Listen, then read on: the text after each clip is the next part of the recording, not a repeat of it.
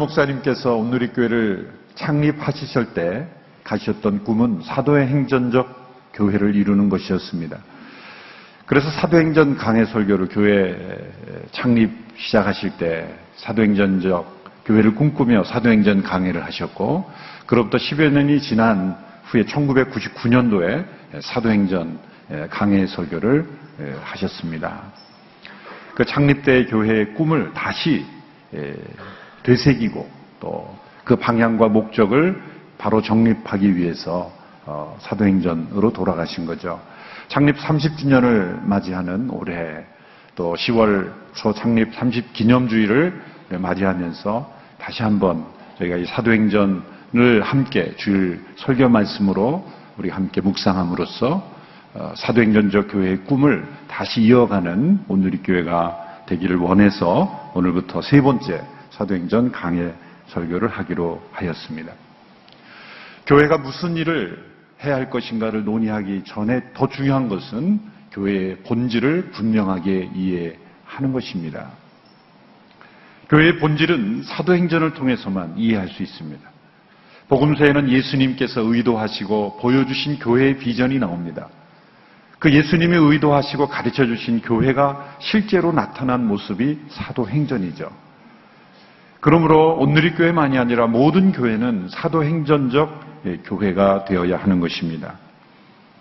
그 시대 문화로 되돌아가자는 것이 아니라 그 시대 초대교회에 나타났던 그 교회의 역사, 교회를 통해 이루어졌던 그 하나님의 역사가 오늘 이 시대에도 동일하게 나타나야 사도행전적 교회라고 말할 수가 있기 때문입니다.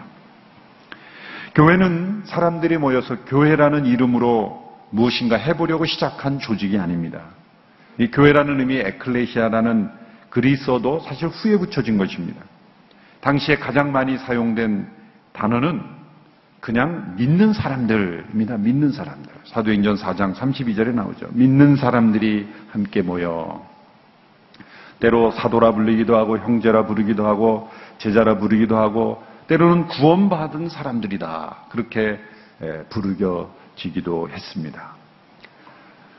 그리스도인이라는 단어도 후에 생긴 거죠. 안디옥에 있는 믿는 사람들이 그 주변의 사람들로부터 저 사람은 그리스도와 같은 살아가는 사람들이다. 그리스도 비슷한 사람, 약간 어, 비꼬는 말로 시작된 말이죠.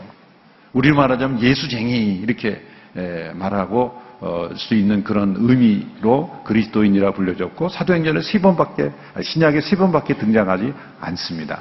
자칭 그리스도인이다 그렇게 한 것이 아니라 외부 사람들이 그렇게 부른 것이고 그것도 안디옥에서만 그랬고 예루살렘에서는 또 다른 단어로 불려졌습니다.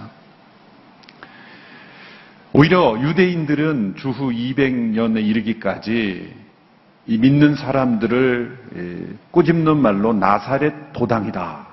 나사렛 도당이다. 그런 말로 믿는 사람들을 일컬어서 별명을 붙여 주었다고 하죠. 또 사도행전에 나타난 표현대로 하면 그 도를 따르는 사람들이다. 그 도를 따르는 사람들이다. 그렇게 부르기도 했습니다. 사울이 그 도를 따르는 사람을 잡아다가 남녀노소 불구하고 예루살렘으로 잡아가려는 일이 예, 사울이 하던 열정적으로 하던 일이었다고 말하고 있죠. 그러므로 이 기독교라는 단어도 쓰여진 것은 후에 주후 150년에 이 폴리캅이라는 예, 교회 지도자가 쓴 순교사와 폴리캅의 순교사와의 그 기독교라는 단어가 나올 뿐이지 기독교라고 정형화된 그러한 틀이 있었던 시에도 아닌 것이죠. 우리가 익숙한 교회, 기독교, 그리스도인, 뭐 이런 모든 명칭들조차 정립되지 않았던 그런 시대. 어떤 정형화된 틀이나 조직이나 제도조차 수립되지 않았던 그런 시대. 그런 시대의 모습들이라는 거죠. 그 시대의 모습에 교회를 우리가 되돌아감으로써 우리는 오늘 우리가 익숙한 교회의 제도, 관습, 어떤 틀, 심지어는 목회 철학, 교회의 형태, 용어, 모든 것들이 다 상대적이라는 것을 우리는 발견해야 하는 것이죠. 당시 교회는 조직체라기보다 유기체, 더 정확하게 말하자면 유동체였습니다. 유동체. 리퀴드라고 말할 수 있는 유동체. 물과 같이. 그렇게 어떤 틀에 잡히지 않고 성령의 역심을, 역사심을 따라 흘러갈 수 있는 유동체. liquid와 같다는 거죠. 그래서 사도행전적 교회라고 할 때는 사도행전적 교회라고 할 때는 liquid church다. 유동체와 같은 교회다. 그렇게 우리가 말할 수가 있는 것이죠. 그들은 매우 소수의 사람들이었습니다. 핸드마이크를 주세요. 그들은 매우 소수의 사람들이었습니다. 그들은 어떤 사회적 지위도 재물도 어떤 조직이나 통신수단이나 선전도구도 없는 아주 미약한 사람들이었죠. 그러나 그 소수의 사람들이 사도행전 17장에 나타난 표현대로 하면 세상을 뒤집어 놓았다. 보십시오. 세상을 요동치게 만드는 사람들을 보면 다 조직이 있습니다. 그 뒤에 보면 어떤 계획이 있습니다. 또 그 조직을 움직이는 돈이 있습니다. 어떤 이념이 있습니다. 통치자가, 강력한 통치자가 있습니다.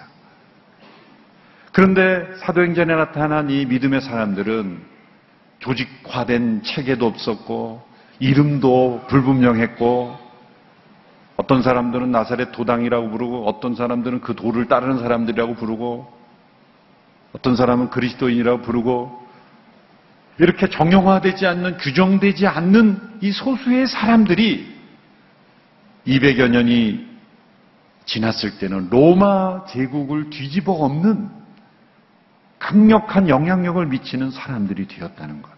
이것을 어떻게 이 세상의 사회학자들은 해석할 수 있을 것인가? 보통 어떤 혁명이 일어나고 사회에 큰 영향력을 미치는 그러한 역사의 중요한 분기점을 만드는 사건들을 보면 그 뒤에 어떤 조직이 있었고 영향력이 있었어요. 그런데 이 예수를 믿는 이 사람들은 소수의 사람들이 어떻게 로마 제국을 뒤집어 엎을 수 있게 되었을까? 그래서 3세기에 이르러서 콘스탄틴 황제는 교회를 공인할 수밖에 없는 지경에 이르렀죠. 어쩔 수 없어 한 거죠. 정치적으로 그것이 유리하다고 생각해서 공인한 거죠. 물론 교회가 그 이후로 세력화되어서 조직화되고 그리고 세상적인 힘을 덧입으면서 오히려 생명력을 잃어버린 것은 문제죠. 그렇다고 해서 그때까지 그 강력한 영향력으로 성장한 것 자체가 문제다라고 볼 수는 없는 겁니다. 이들이 로마 제국을 뒤집어 엎는 세상을 뒤집어 놓았던 사람들이 된 것은 정치적 목표가 실현된 것은 아닙니다.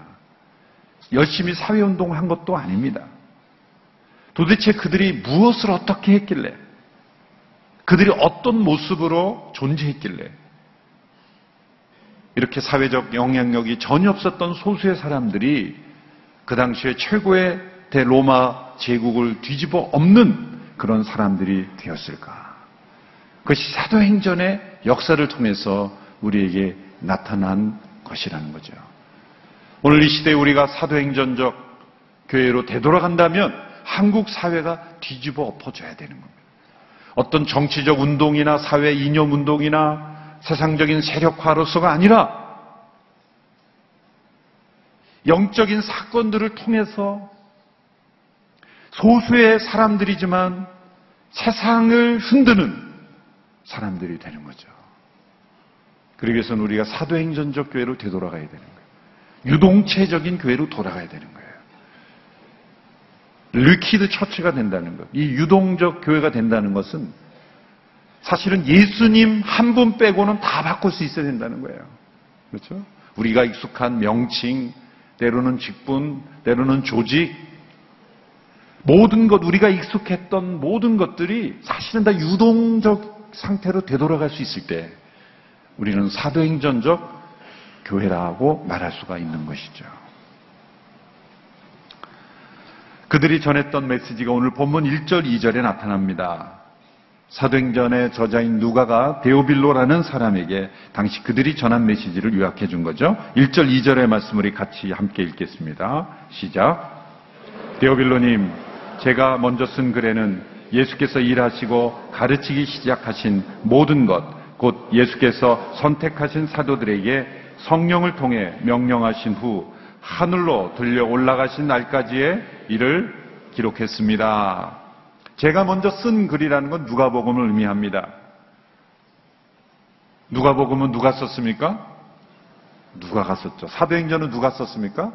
사도가 안 쓰라 누가 썼습니다.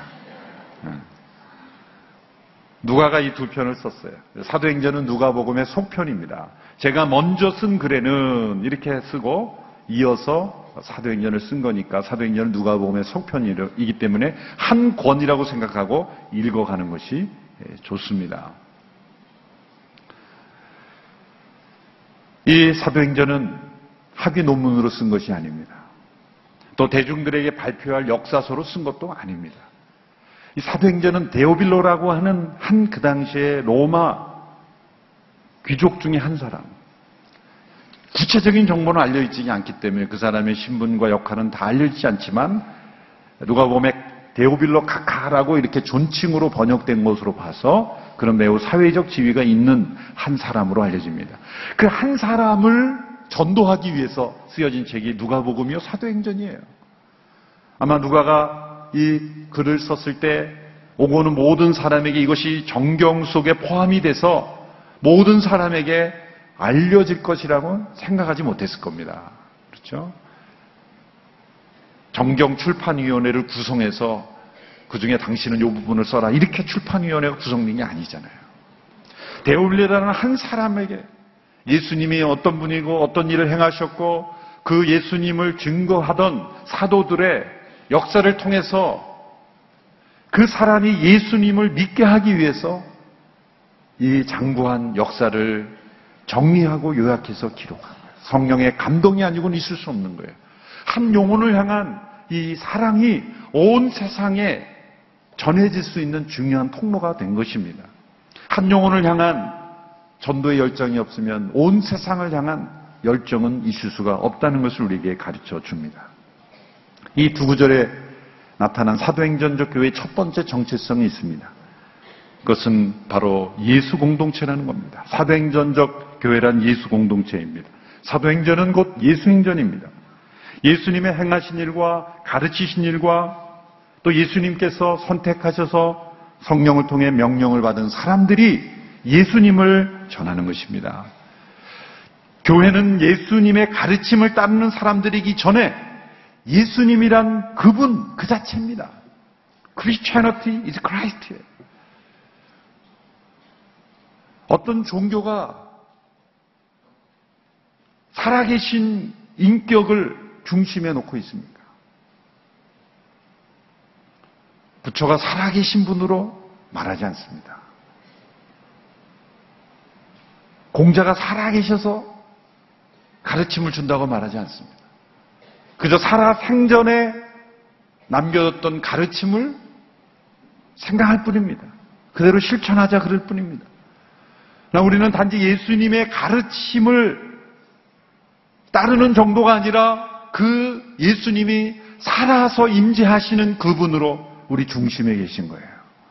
인격은 인격적인 분으로 계시는 겁니다. 그분과 관계를 맺는 존재로 우리가 존재하는 겁니다. 그래서 우리는 종교라고 말할 수가 없는 겁니다. 그런 의미에서.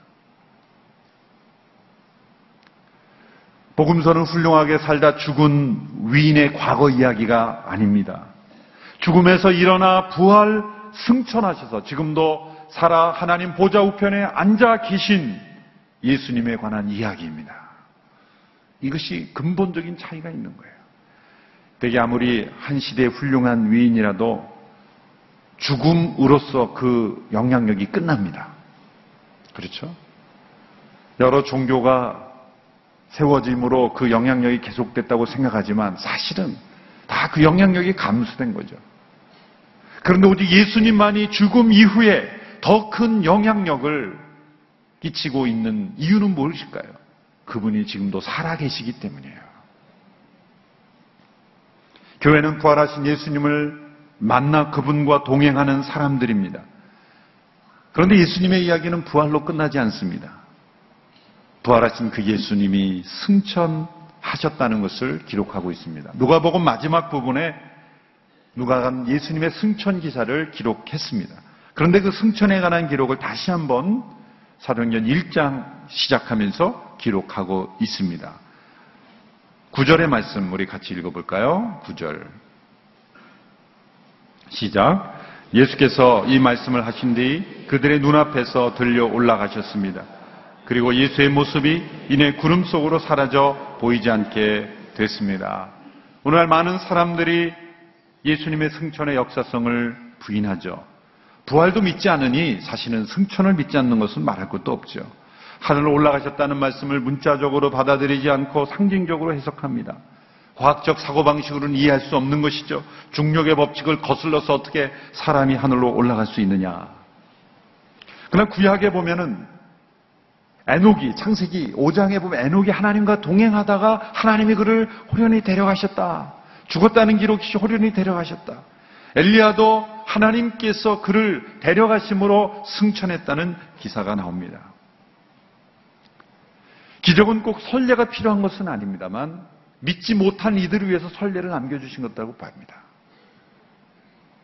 예수님이 성육신 하셨고 십자가에 죽으셨고 부활하셨다면 천지를 창조하신 하나님의 아들이시며 하나님이시라면 그분이 육신을 입은 채로 성육신하신 그 몸으로 부활하신 몸으로 승천하신 것 그것은 전혀 불가능한 것이 아니죠.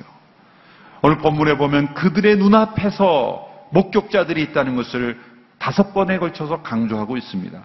공개적으로 승천하셨다는 것입니다. 이제 지상 사역이 끝났다는 것을 가르쳐 주시죠.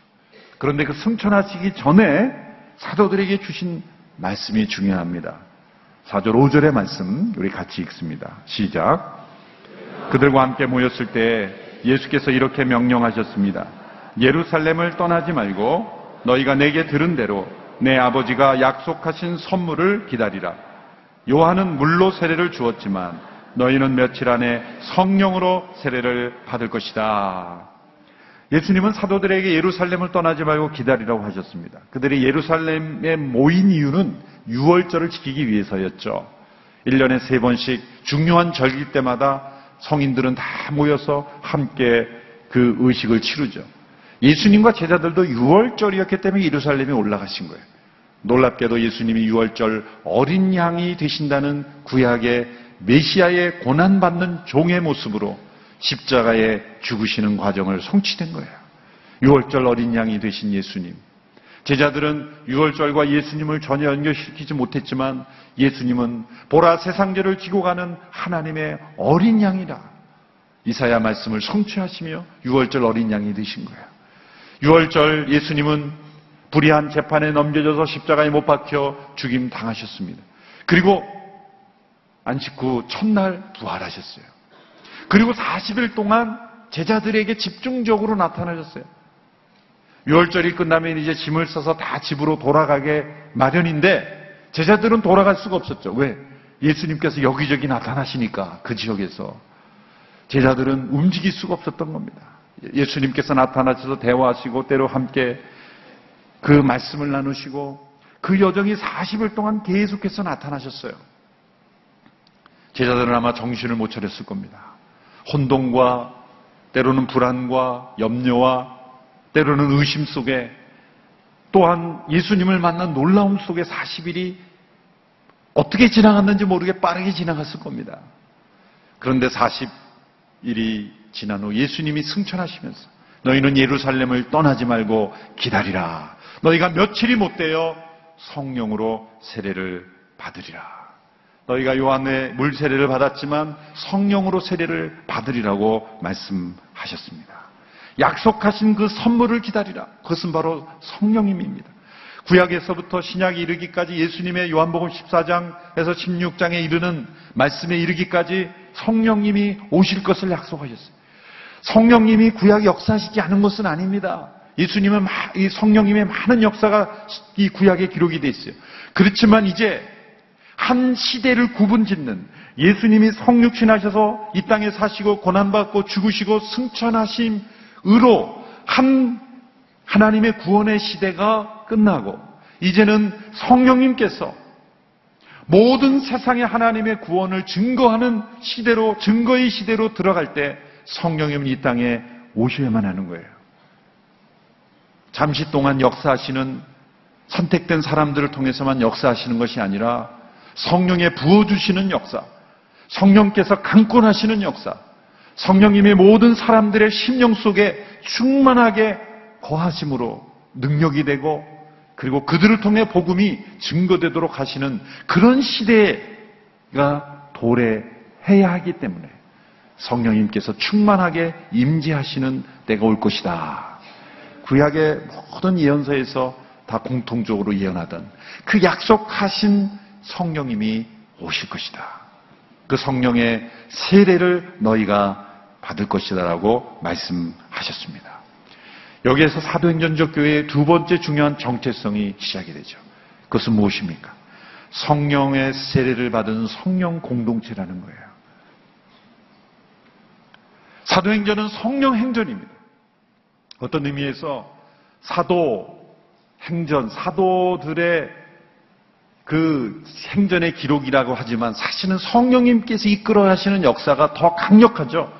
그래서 성령 행전이다. 이렇게 불러야 한다라는 주장이 설득력이 있죠. 여러분, 예수님을 믿지만 확신이 없는 것은 성령의 세례를 받지 못해서이기 때문입니다. 믿음의 고백으로는 물세례를 받고 예수님을 믿는 자로서의 어떤 그 확신은 가질 수 있지만 내가 구원받았으며 성령의 세례를 받으며 또한 증인에서의 삶을 살 수 있는 능력은 성령의 세례가 없이는 이루어질 수 없습니다. 성령의 세례가 구원의 조건은 아닙니다. 그러나 확신의 조건이죠. 교회의 이론이 되는 조건은 아닙니다. 그러나 사도행전적 교회의 이론이 되는 조건입니다. 능력 있고 열매 맺는 승리하는 삶의 조건입니다. 여러분 가운데 물 세례는 뭐 침례건 물 세례건 세례는 받았지만 여러분 마음속에 깊은 확신, 예수님을 위해서 생명을 내걸 수 있는 그런 깊은 확신과 능력이 없는 이유는 성령의 세례를 경험하지 못해서입니다. 그렇다고 여러분이 열등감을 가지거나 죄책감을 가질 필요는 없습니다. 그러나 중요한 것은 거기에 머물러서는 안 된다는 거죠. 사도행전적 교회, 오늘의 과연 사도행전적 교회냐 아니냐를 평가할 수 있는 것은 오늘의 교회 성도들 가운데 이 성령의 세례를 경험하고 성령의 세례 가운데 능력 가운데 살아가는 성도들이 얼마나 되는가에 따라서 그 오늘의 교회를 이끌어가는 리더십들이 성령 세례를 경험한 사람들이냐 아닌가에 따라서 결정짓는 겁니다. 수많은 교회가 있지만 사도행전적 교회라 부를 수 없는 교회가 너무나 많습니다. 세상의 관습과 인습과 인간적인 철학과 세속적인 어떤 가치관과 그리고 오래 내려온 그런 전통과 문화에 따라서 움직여지는 교회는 사도행전적 교회라 말할 수 없어요. 사도행전적 교회는 제도와 형식과 틀이 없는 것 같은 그런 유, 동체 같은 교회로서 성령님의 강력한 역사심에 순종하며 나갈 수 있는 그런 교회. 그것은 리더십들이 성령의 세례를 경험하지 않고는 일어날 수가 없는 것이기 때문이죠. 사도행전을 보십시오. 바울이 아시아를 복음하려고 했지만 성령님께서 유럽으로 가라고 해서 그는 유럽 복음화를 시작하게 되었어요. 성령님께서 베드로를 인도하셨고 바울을 인도하셨고 야고보를 인도하셨고 우리가 모여서 회의에서 시작되는 출발이 아닙니다. 사도행전의 역사는 성령의 세례로부터 능력을 받은 그들이 성령 안에서 기도하고 판단하고 생각한 것을 따라서 움직인 것이 바로 사도행전적 교회의 모습입니다. 이 오순절에 임한 성령의 세례 사건이 오늘의 교회 안에 계속해서 나타날 수 있게 되기를 축원합니다. 이 성령의 세례가 과거 역사의 중요한 이 새로운 변화를 일으키는 면에서는 다진의 사건이죠. 또 오순절에 있었던 그러한 현상들이 동일하게 반복 꼭 반복돼야 하는 것이 아닌 면에서는 단회적이죠. 그렇지만 성령의 세례가 사도행전 2장에 한 번 있었기에 이제 필요 없다고 하는 것은 맞지 않은 것이죠. 성령의 세례는 약속되어 있습니다. 사도들에게만 약속된 것이 아니라 오고는 모든 성도들에게 약속되어 있습니다. 그 약속은 기다리는 자들에게 임하고 사모하는 자들에게 역사될 것을 믿습니다. 그럴 때 우리가 사도행전의 주인공이 될 것입니다. 어떤 분은 성령의 세례를 두려워하는 분이 있어요. 성령의 세례를 받으면 이상한 사람이 아닙니다. 광신적으로 되는 게 아닙니다. 성령의 세례를 받으면 예전보다 분별력이 더 뚜렷해집니다. 더 지성적인 사람이 됩니다. 더 날카로운 지성적인 사람이 됩니다. 동시에 성령의 음성을 듣고 하나님의 인도하심을 따라 살아갈 수 있는 그런 멋진 하나님의 사람이 될 줄로 믿습니다. 오늘 이렇게 모든 성도들이 성령의 세례를 받은 성령 공동체로 우리가 사도행전적 교회의 모습이 되어가는 우리 모두가 되기를 축원합니다.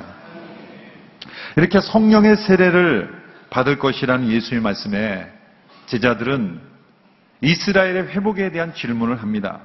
엉뚱한 질문 같지만 근거 없는 질문은 아니에요. 근거는 없지만 맞는 질문은 아닙니다. 왜냐하면 유대인들은 성령을 부어주시는 사건을 요엘서에 보면 종말의 어떤 그 증거로 생각했기 때문에 성령님 이렇게 얘기하니까 종말을 생각했고 그들은 그럼 이스라엘의 회복은 언제 이루어지는 건가 그렇게 연결해서 생각했다는 거예요. 그래서 문맥상으로 보면 동문서답 같지만 그들 나름대로는 논리를 가진 질문이에요. 그러나 지금 예수님이 말씀하신 그 포인트하고는 맞지 않는 포인트를 지금 얘기하는 겁니다. 6절에 이렇게 질문하죠. 우리 같이 읽어보겠습니다. 시작. 그래서 그들은 다 같이 모였을 때 예수께 질문을 물었습니다. 주여, 주께서 이스라엘에게 나라를 회복시켜 주시려는 것이 지금입니까?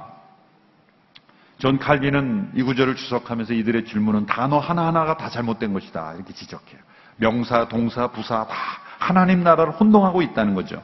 먼저 이들이 사용한 회복하다라는 단어는 정치적으로 영토적인 나라를 기대하고 있다는 거예요. 그런데 예수님이 말씀하신 하나님의 나라는 성령으로 통치되는 영적인 나라를 의미하는 거죠. 이 세상의 영토가 아닌 것입니다.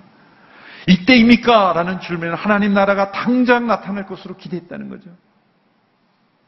그러나 예수님은 그때는 아버지께서 정하신 것이니 너희가 알 것이 아니다. 이렇게 타이르듯이 예수님이 말씀해 주셨어요. 또 이스라엘이라고 그들이 쓴 단어에서 사도들은 여전히 편협한 민족주의적인 그러한 열망만을 가지고 있었음을 보여줍니다. 그러나 하나님의 나라의 구성원은 이스라엘만이 민족이 아니라 전 세계 사람들이라는 것을 예수님께서 가르쳐 주십니다. 레슬리 뉴비긴이라는 선교학자는 이 사도들의 질문이 많은 교회들이, 이 시대의 많은 교회들이 빠지는 유혹이라고 말합니다. 하나님의 나라가 당장에 나타나 역사를 끝내주시기를 바라는 마음이에요. 가까운 미래의 역사가 끝나서 우리는 구원받았으니 빨리 하나님 역사를 끝내주십시오. 이 지진과 기근, 이 핵 공포와 수많은 재난 앞에서 하나님 끝내시려거든 좀 빨리 끝내주십시오. 그런 유혹, 이 교회 안에 있다는 거예요. 그래서 그런 유혹이 있기 때문에 사람들이 어디에 빠지냐면 거짓 선지자들에 빠진다는 거예요. 왜 잘못된 종말론에 빠져서 이단 사입이 거짓 그리스도의 유혹에 쉽게 빠지느냐? 종말이 왔으니 이제 이쪽으로 와야 된다 할 때 사람들이 왜 쏠리냐는 이 유혹에 빠진다는 거예요. 빨리 역사의 종말이 와서 빨리 이 역사가 끝나기를 기대하는 거예요. 그래서 하나님 나라가 완성된다고 떠드는 유혹에 거짓 선지자들에게 휩쓸린다는 거예요. 최근에도 뭐 어떤 그 교회에서는 해외 어디에 이제 한반도에 전쟁이 나니까 해외 어디에 도피처를 마련해서 글로 집단 이주해야 된다. 뭐 그렇게 해서 뭐 천여 명이 가 있다 그러죠. 다 예수 믿는 사람들인데 너무 이상하잖아요. 이런 유혹에 빠진 겁니다. 하나님께서 인내하시한 교회도 참고 인내하며 복음이 먼저 모든 세상에 전파되기를 기다리시는 하나님의 마음을 품고 기다려야 한다는 것이죠. 그리 예수님께서 말씀해 주셨습니다. 8절의 말씀. 우리에게 중요한 사명을 주셨죠. 8절 말씀 같이 읽습니다. 시작. 그러나 성령께서 너희에게 오시면 너희가 권능을 받고 예루살렘과 온 유대와 사마리아와 땅 끝까지 이르러 내 증인이 될 것이다.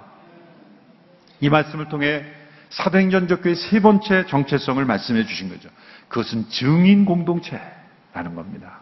사도행전적 교회는 증인 공동체입니다. 사도행전은 증인 행전입니다. 성령의 세례를 받은 사도들이 땅 끝까지 흩어져 예수님의 증인이 되는 것입니다. 여러분 증인이란 무엇입니까? 이것이 사실이다라고 사실을 말하는 사람이 증인이에요. 자신이 보고 듣고 체험한 있는 그대로를 말하는 사람이 증인입니다. 말만의 증언이 아니라 행동의 증언이 있는 사람입니다. 어떠한 희생을 치르더라도 진실을 왜곡하지 않고 진실을 위해 희생할 수 있는 사람이 증인입니다. 그 헬라어로의 증인은 말투스라는 단어는 순교라는 단어와 같이 씁니다. 때로는 증인이라고 쓰고 때로는 수. 왜? 때로는 진실을 증거하면서 죽을 수도 있었기 때문이죠. 여러분 사도행전적 교회는 예수님을 증거하는 예수님이 사실임을 예수님에 관한 사실을 증거하는 증인입니다. 없는 것을 만들어내라고 하는 것이 아닙니다. 전도와 선교는 우리가 모르는 것을 전하는 것이 아니요. 또 우리가 어떤 사실을 만들어서 사람들을 우리 쪽에 끌어오는 것이 아닙니다. 사실을 전하는 것입니다. 여러분 법정에서 진실을 알고 있는 한 사람의 증언이 얼마나 놀랍다는 걸 알죠? 때로는 그래서 그 증인이 법정에 나오지 못하도록 하기 위해서 그 한 테마만 해도 수많은 영화가 만들어질 수 있어요. 한 사람의 사실을 말하는 증인이 어떻게 역사를 바꿀 수 있는지를 우리는 알고 있습니다. 왜 소수의 그 사도행전의 성도들이 로마 제국을 뒤집었고 세상을 뒤우는 사람들이 될 수 있었습니까? 그들은 사실을 말하는 증인이 되었기 때문에. 그리고 자신의 생명이 희생되더라도 그 사실을 진실대로 말하는 증인이었기 때문이죠. 그 증인의 그 심, 마음 속에 있었던 담대함은 누가 줬습니까? 성령님이 주신 거예요. 여러분, 사람들이 사실을 안다고 다 사실대로 말하지 않습니다. 자신에게 불리하거나 어떤 위협이 오면 생명 위협이 오면 사실을 왜곡해서 거짓 증인하는 사람도 많습니다. 그런데 성령이 임하시면 진리의 영이신 그분으로 세례를 받은 사람들은 절대로 사실을 거짓으로 바꿀 수가 없는 겁니다. 예수님이 이 땅에 태어나셨고 죽으셨고 부활하시고 승천하셨다는 그 놀라운 진리를 사실대로 증언했기 때문에 그 사실의 힘이 역사한 것입니다. 오늘 우리가 믿는 모든 믿음의 내용이 사실인 줄 믿으십니까? 예수님은 사실입니다. 팩트예요. 꾸며진 이야기가 아닙니다. 신약은 사실입니다.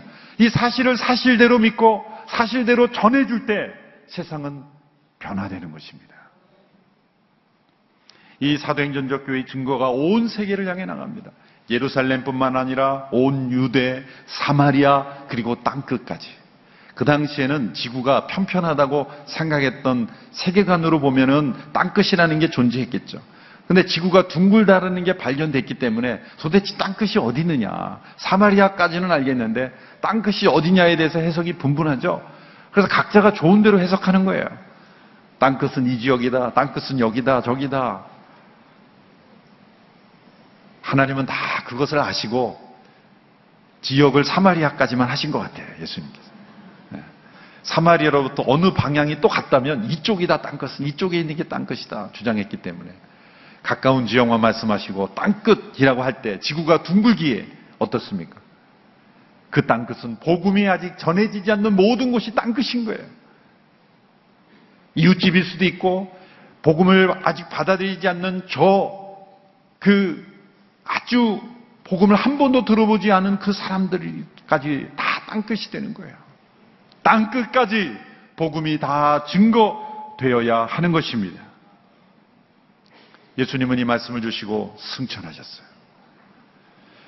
그런데 부활 승천하심으로 역사를 끝내지 않으셨습니다. 예수님은 다시 오실 것을 말씀하셨어요. 천사들이 그 하늘로 올라가신 예수님을 바라보는 사람들의 이렇게 말합니다. 11절의 말씀을 같이 읽습니다. 시작. 갈릴리 사람들아, 왜 여기 서서 하늘만 쳐다보고 있느냐? 너희 곁을 떠나 하늘 올라가신 예수는 하늘로 올라가시는 것을 너희가 본 그대로 다시 오실 것이다. 라고 말했습니다. 승천하신 후 재림의 날까지 기다리게 하시는 이유가 무엇입니까? 바로 사도행전적 교회를 통해서 예수님을 온 세상에 증거하도록 하신 것입니다.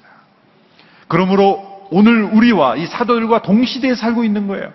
승천하신 후 아직 예수님이 오시지 않았죠? 그러므로 사도행전에 이 사도들의 살았던 시대와 오늘 우리가 살았던 시대는 동시대입니다. 동시대. 다른 시대가 아니에요. 예수님의 승천과 재림 사이에 왜 예수님이 한 번에 오셔서 끝내시지? 왜 또 다시 오시나? 왜 이 기간을 주셨습니까? 그것은 바로 선교를 위해서요.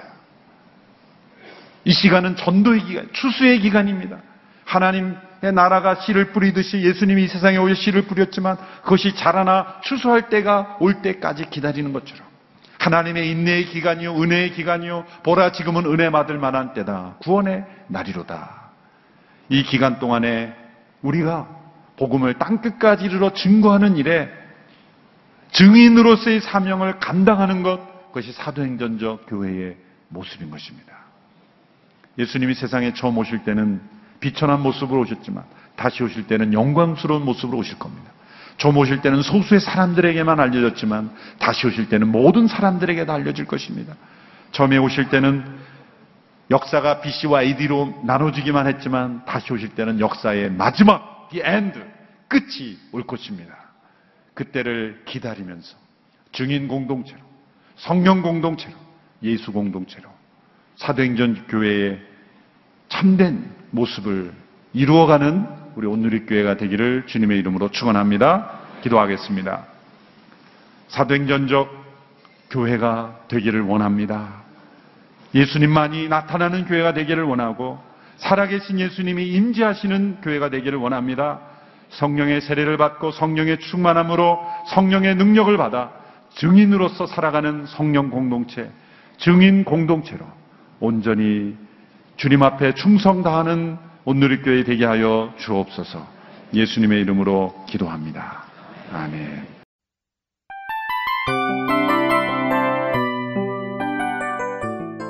이 프로그램은 청취자 여러분의 소중한 후원으로 제작됩니다.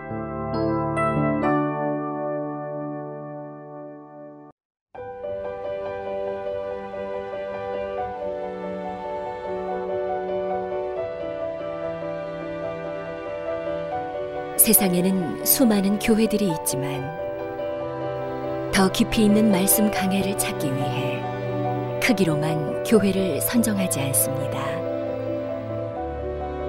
보다 좋은 영적 콘텐츠를 더 많이 나누기 위해 방송비를 받지 않습니다.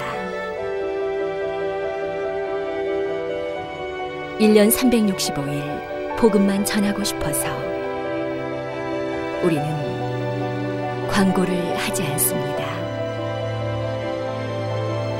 온누리의 복음을 땅끝까지 CGN TV와 함께 땅끝 성교사가 되주세요